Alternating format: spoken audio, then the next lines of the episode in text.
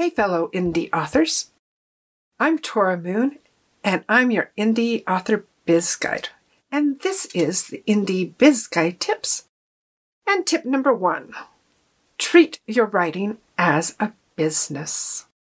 Many times, all we're thinking about is getting our book or our story published. We're not thinking about what happens after we sell one. Guess what?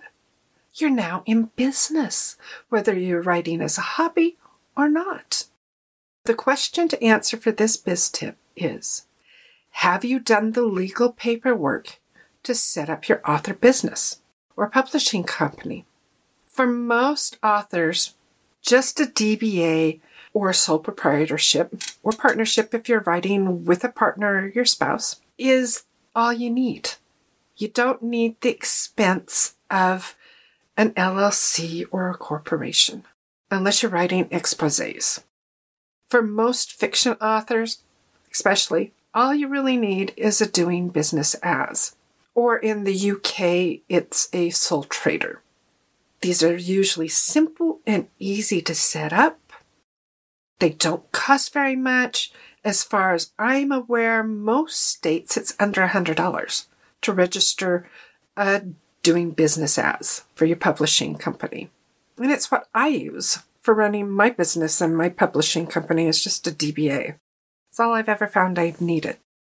The action step for this biz tip is if you haven't already created a business for your publishing company, check with your state on how to register your new publishing company as a DBA. If you later decide you need an LLC, you can convert your sole proprietorship or partnership into an LLC. You may never need it. Now, I need to say this this is not legal or accounting advice. You may want to check with your accountant.